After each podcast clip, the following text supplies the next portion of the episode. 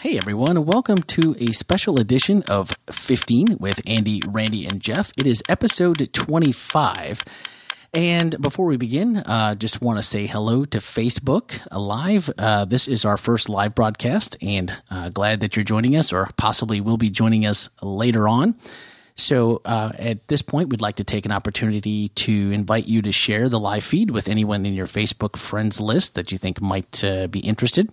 We're going to be discussing last week's message entitled Now What, as usual, as we would with the podcast, but decided with all the despair in the American politics presidential election being at the center of the message, we would include your live feedback and, feedback and questions, comments in today's episode. That whole thing is what were we thinking? If you want to talk politics with people and do those things, but we thought this would be a good idea and this would be a way for us to put into practice what uh, Dr. Campolo and Dr. Brown did a couple of weeks ago here in debating with Grace. But as always, if you're a listener of the podcast, we're going to invite you to go back and listen to last week's episode, which was entitled Remember Your Creator, where we decided that there is no judgment awaiting those who trust Him. Perhaps the most reassuring words in the lives of a believer and a disciple. We wrapped up our series on Ecclesiastes, which may have been the best precursor to the election that we could have possibly imagined. Living the true freedom of Christ changes all of our perspectives and pretty timely if uh, with all that's gone on over the last uh, last couple weeks.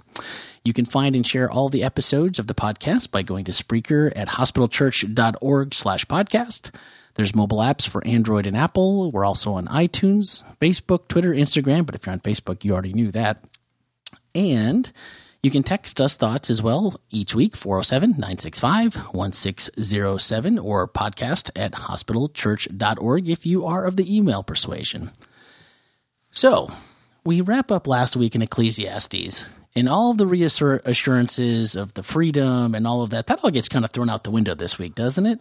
I mean, how, how do we how do we talk politics and this whole back alley brawl election that we just survived? Can we possibly align the idea that God has our backs and salvation paid for with all of what's transpired, you know, running up to and even into the election? Can it? Sure. Ah, there you go. That was a good Yeah, that answer. works. That, that was a good answer. Absolutely. Absolutely. Okay. Well, if that's the case, and we as Christians, then we would have to be able to not just talk the talk, we got to walk the walk, right? Yeah. Yeah, Jeff, go ahead. yeah, Jeff. Uh, you know? I was listening to Andy speak this sermon, and, and as he spoke, I I got to thinking, I, I'm really glad I didn't have to deal with this one because um, th- this was a very very rough Sabbath. Um, this this um, this Saturday after the election, there's been there's been you know we've seen so much in our country about the, the divides, and um, a church, the one place that you would want to come where, you, where hopefully things get brought back together. And I have to commend Andy. I, I appreciated the words that he spoke this last Sabbath because I think they were unifying words, which was good. Um, he spoke on calling us to humility, kindness, and civility. And I want to add one more thing to that. Okay, you, you can add, Can I add one more thing? Sure. Yeah. I, I really do think that we need to have a mindset that it's not just about us. Hmm. And I mean that from the standpoint, even of as, as Americans, it's not just about us. We live in a pretty big world now. And uh, we have a much more, uh, I think everybody's thinking much more globally now. So, Yeah, it, that's true. But I, I, there's a tendency when you've just won or just lost to, to get to get uh, sort of about yourself. And, Oh, yeah. and to, to realize, hey, you know, just be like create a little more humility, little more kindness, a little more civility, and uh, and broaden that picture back out to see it's not just about you. You're right. That's good. That's a good addition, Jeff.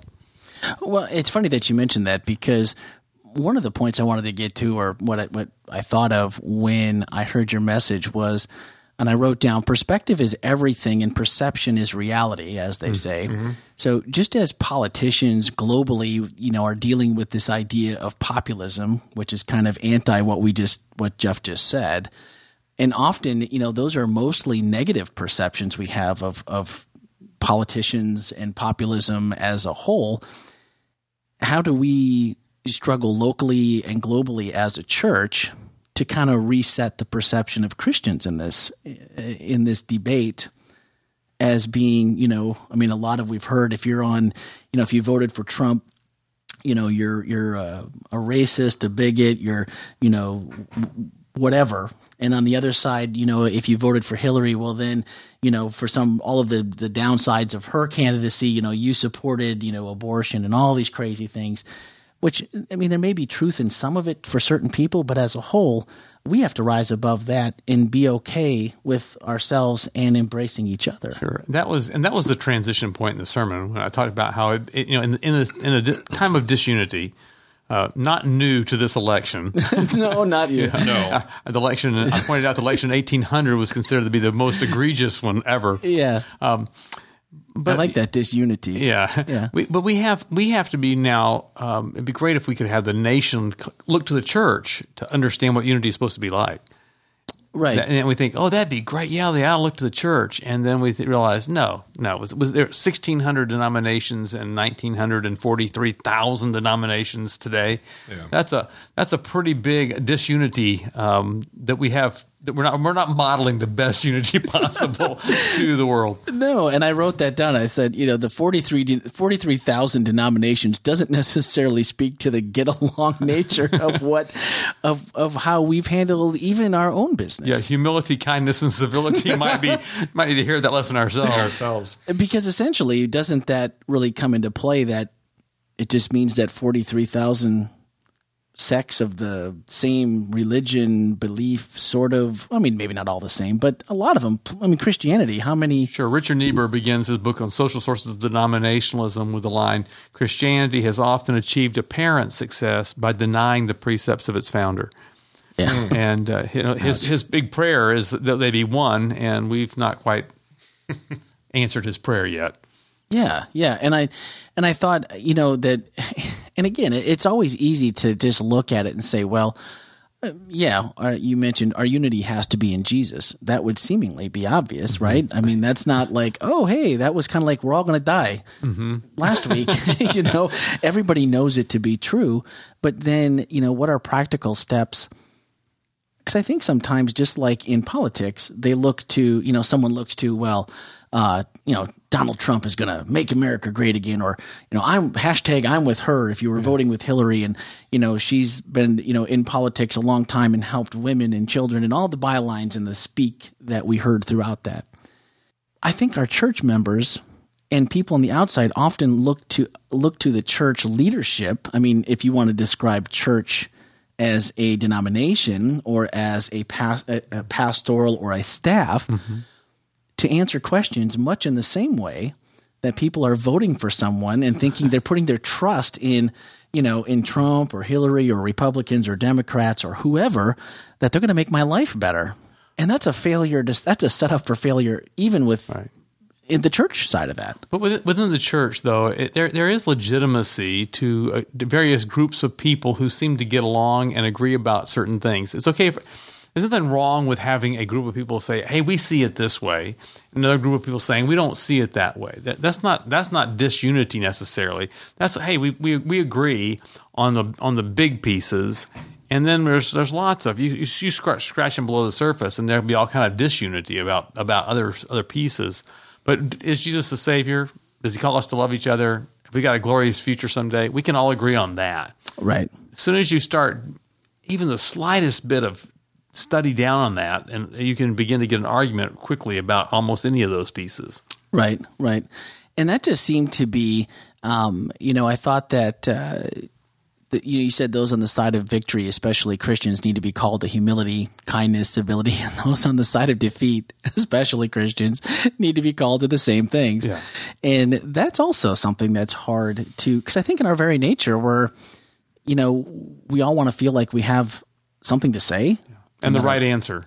Right. Yeah. Oh, uh, and I one of the uh, columns I bel I want to say it was in the Washington Examiner that it was no no no take that back it was CBS uh, and their uh, director of digital media their their publisher their head publisher for director and director of, of uh, digital media said that part of the election came down to the fact that people in quote unquote flyover country felt like for a long time that their opinions hadn't been heard and and actually admitted, I mean, this was crazy as a journalist that perhaps and then confirming that they had overlooked and made certain groups of people by the way they report just feel like they didn't matter. Mm-hmm. Now, I think you could probably find people, and I don't think that was necessarily a one side or the other. I think that could apply to everybody. But it's really true. If we're if we don't feel like we're valued, then we are going to have those outrageous moments where we probably say things and we lash out and we want to be heard, and that definitely feel fuels the discourse. And we, and we have a long history of very egregious and um, hard campaigns that are that say crazy things that are followed by much more sane actual governmental you know processes thereafter. yeah, I think that was part of the the other one. Uh, the finish was like you know the it is just the presidency, you know, and even if you have the full the full House and Senate, it still doesn't guarantee that you know anything is going to change. Um, but I do I, I've appreciated the fact that you know we are you know trying to engage people here today with the podcast with a sermon. I had mentioned to two people today at work what we were going to talk about today and that there was an actual message. And they're like, I got to go to the website. they're like, a pastor actually talked about that. I mean, like, really? And I'm like, no, yeah, about politics, about the, yeah. And they were just incredulous, like, no, they would never do that at our church. So I felt it made me feel good that at least we're, you know, we're willing to put ourselves out into the fray. And, you know, if there's, if there's criticism to go with that, so be it. Andy's got tough skin. well, and hopefully, to, hopefully to bring people together to say there, there's a there's a place where we can stand together even if we don't agree on things. Yeah, I I think it's really important that we understand. First of all, with politics and with our country, um, I saw a sign the other day that said um, it was a realtor sign. If you know, and it just had a, a Republican sign and a Democrat sign. And moving to Canada, I'll help you sell your home. You know, kind of. Oh, thing. they see. but um, we we in America usually stay put. You know, we we we realize we got to live with one party or other. We have to literally stay here. With churches, um, Hmm, good, in, interesting you know point. what they they they get up and they they they move or they they find another church or, or whatever they don't stay put they don't they don't handle their because maybe this gracious i want to i want to deal with this problem but because i have to be gracious and because i have to be mm. loving and because i i can't do those things. And so they we find ourselves in another place or we find ourselves changing churches or changing denominations. And and I think there's there's great counsel and understanding that diversity actually can like you just mentioned can be actually helpful if I learn how to deal with it within my the confine of, of my faith community. Yeah, they can bring a strength, and one, one of the and one of the great assets of the Florida Hospital Church is our incredible diversity. Yeah. uh, we're a very international church, a very ethnically diverse church, uh, uh, ideologically diverse Yeah. church, and so it's really important. As, as Tammy said, as we began the service this last week, you know, some of you are sitting on the side of the, of the aisle that it's very sad, and some of you are sitting on the side of the aisle that are very happy. And we come here to worship a God who's over both aisles, both. Uh, Yeah. and that's just really, really important for us to remember. Or more than both. I Yeah, mean, yeah, that and, that and then some. yeah. Well, excellent. Connie Schneider, thank you for joining our live feed. Elizabeth, welcome. Um, if you guys have any questions, anything you'd like to add, a bit of wisdom, maybe if you predicted uh, who might win, and even if you want to share who you voted for. I mean, I'm not sure you want to go that far, but if you uh, if you decided that you wanted to, we'd uh, you know we'd we'd uh, uh, go ahead and, and uh, put that out for everybody. You're talking about to- GC president, right? uh, yeah, right. Yeah, of course. Yeah, no, you, you may not want to tell you who tell uh, who. Uh, my daughter was absolutely just crazy. Well, growing up, my mother, I was. I mean, I'm. She, my daughter's just like me. She wants to know who'd you vote for. My mom's like, I'm not telling you who to who I voted for. That's personal. And I'm like, what's the difference? You already, you know, if you pulled the lever, what's the difference essentially? and it, I don't think it was until I think the first time I voted, which would have been, I think the first time it was Clinton, or yeah, Clinton, Bush, and um, Perot. Mm-hmm. And I voted third party and got berated from my boss at the time. Oh man, you helped Bill Clinton get elected. and I'm like, I don't know. I really like, you know, I really like Ross, even if it was just, you know, Go ahead and vote for me. I've got these great flow charts behind me. This is what we need to be doing as a country. Chicken. Yeah. um, the one thing that I that I kind of I wasn't sure how to wrestle with uh, Andy was I, I, put it down as the utopian quote of the day Uh-oh. that you did of, from John Wesley. Oh yeah, You it's know, a great quote, isn't it? Way back in 1774, October 6th, I think it said, uh, I met those of our society who had votes in the ensuing election and advised them number one, to vote without fee or reward for the person they judged most worthy. Two, to speak no evil of to speak no evil of the person they voted against, and three, to take care that their spirit were not sharpened against those that voted on the other side. That was good. That's that's ouch. I mean that because it's it's such a reactionary. I mean, how do we get so much skin in the game? Well, if you but but at the same time, if you if you listen to um, conversations of both candidates post the election and talking with each other, uh, Hillary's phone call to to Donald Trump, uh, the president's press conference yesterday, there there is a a, a different a different rhetoric right. yeah, and it, and it changes almost immediately to a much more conciliatory. Hey, how can how can we how can we be friends? Almost uh, Yeah. at, least, at least how can we not be enemies? Right. And I read today that um, uh, President Obama uh, went on record today. Uh, someone asked him, I believe it was at a press conference, um, what he thought of some of the early appointments to cabinet mm-hmm. positions in the Trump administration. And he said, I'm not going to comment on that because uh, I promised that we would make this a smooth transition of power, and that doesn't help. And it's not it's not applicable. So mm-hmm. you're right. I think it, once it's it's like we sling as much mud as possible but then once we know what we know, mm-hmm. then it's time to work together. And maybe, and I was thinking maybe this is the best time that government ever works together these days is during the transition of power. Yeah, December of an election year. That's right. You know, we get to November and they start doing the transition, and everyone, like you said, is a little less, a little less crazy, a little more agreeable. Well, uh, and and uh, and I'm going to go back to the. I, I think you're right. I think we as a as a nation we should be proud of the way in which we transitioned between uh, these elections and and then work our way into the transformation of of the whoever sits at the president's seat or who's in the Oval Office. But on the other side of it, how do we do this as Christians uh, when there are things that we don't agree with within our own organizational system? And uh, and, and, and at, at what point do you finally stand up and say, "This is this is this is not something I want to stand for, Right. but I want I, I want to see a change." And um, you know, we're wrestling with that a little bit right now in our in our own uh, faith circle and our denomination, in terms of how do we wrestle with these issues. And it's not really an issue of transformation of power as much as it is a um, what we're seeing is differences of thought and how we deal with our faith within our culture.